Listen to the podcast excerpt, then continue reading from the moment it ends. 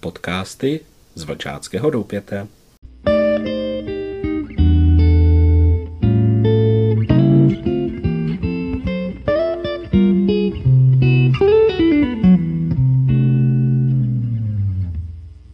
Vítejte u našeho dalšího pokračování pro rádce a rádkyně.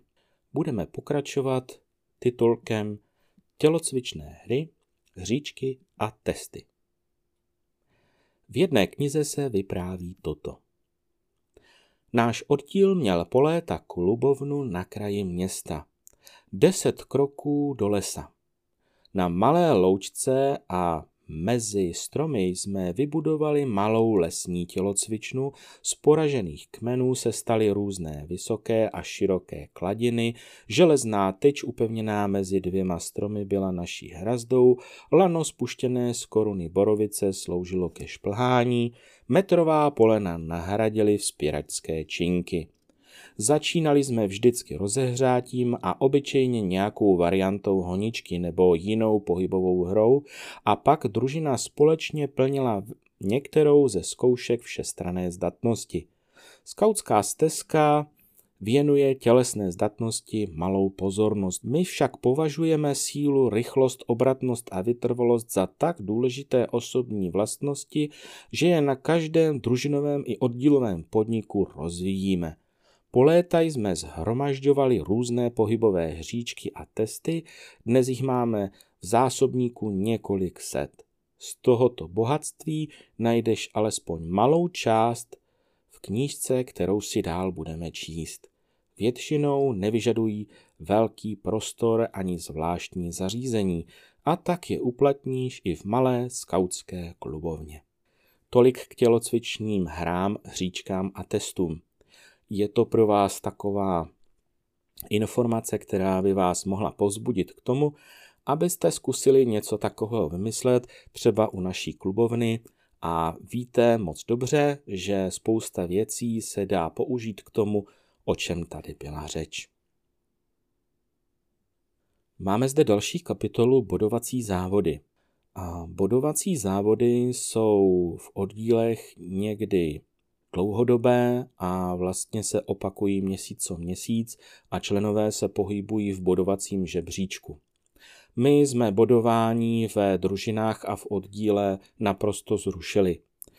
Bodování nám vedlo k tomu, že kluci byli až moc soutěživí a ti, kteří byli na chvostu, ztráceli naději, že se kdy dostanou na první místo.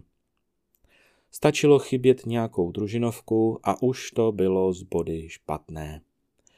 Proto jsme upustili tady od bodování po celý rok, ale menší a kratší závody neškodí obodovat. Přeci ve sportovních hrách jsou první, druhá, třetí až čtyřicátá místa. Ale tady nedoporučuji, aby eh, bodování bylo celoroční, a nějak člen postupoval, protože skutečně být na konci a postoupit na špičku, to se potom zadaří velice málo kdy. Zpěv. Společné zpívání je skvělým doplňkem každé schůzky. Pomáhá vytvářet družinovou náladu. A přece jen málo která skautská družina zpívá. Dobrý rádce má být všestranný, jak všestranosti patří i hra na hudební nástroj. Pro náš účel je nejvhodnější kytara. Většinu písniček doprovodíš při znalosti 10-12 základních akordů a takový základ doprovodné hry na kytaru lze zvládnout za několik málo týdnů. Jestliže dosud na kytaru nehraješ, považuj to za svůj úkol v příštích měsících. Je to spíš cvičení prstů než obtížná věda. Nemusíš dokonce ani znát noty. Každý kytarista ti ochotně ukáže, jak držet nástroj a stavět prsty na strunách. Existují i učebnice pro samouky. Doprovod písniček nemusí být výlučně rácovskou záležitostí. Zjisti, zda na kytaru nehraje někdo z tvé družiny. Toho pak požádej, aby nosil svůj nástroj na každou schůzku. Co zpívat? Především písničky, které znáte z táboru, přeneste se přitom v duchu zpátky do minulého léta a míst, která se vám vtiskla pevně do paměti. Vyprávění, debaty. Dej každému příležitost, aby uplatnil svůj vypravěčský talent. Nebudete ovšem povídat družině hlouposti nebo nevkusné historky. Důležitá je správná volba námětu. Jednou si připomeňte zážitky z minulého tábora, po druhé cest do ciziny. V listopadu se krásně poslouchají strašidelné příběhy, brzy se stmívá a v sešeřelé klubovně u kamen, v níž praskají polena, vyznívají staré rodové zkazky o nevysvětlitelných jevech zvlášť sugestivně. Jindy stanov stejně vzrušující téma, chvíle největšího strachu, nejzajímavější povídka, kterou jsem četl, dávná pověst, moje největší dobrodružství a tak dále. Pozbuzuj k samostatnému vyprávění i ty nejmladší, nejméně výřečné. Každý by se měl učit vyjadřovat slovy své myšlenky, představy a zážitky. Četba. Společné čtení na družinové schůzce může být jen doplňkem pro zpestření. Musíš vybrat krátký, dramatický nebo humorný příběh, který posluchače zaujme. Předčítání by nemělo trvat déle než 10 minut. Raději vol kratší text.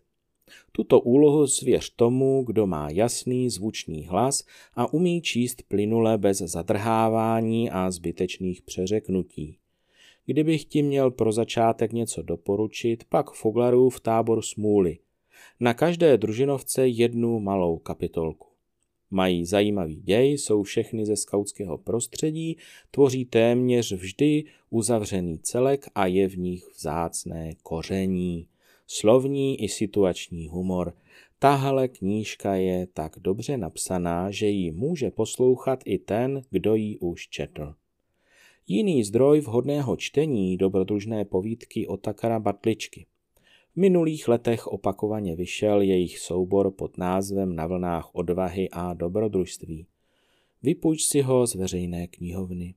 Za zkoušku stojí i příběh na pokračování. I zde doporučuji některou málo známou Foglarovku.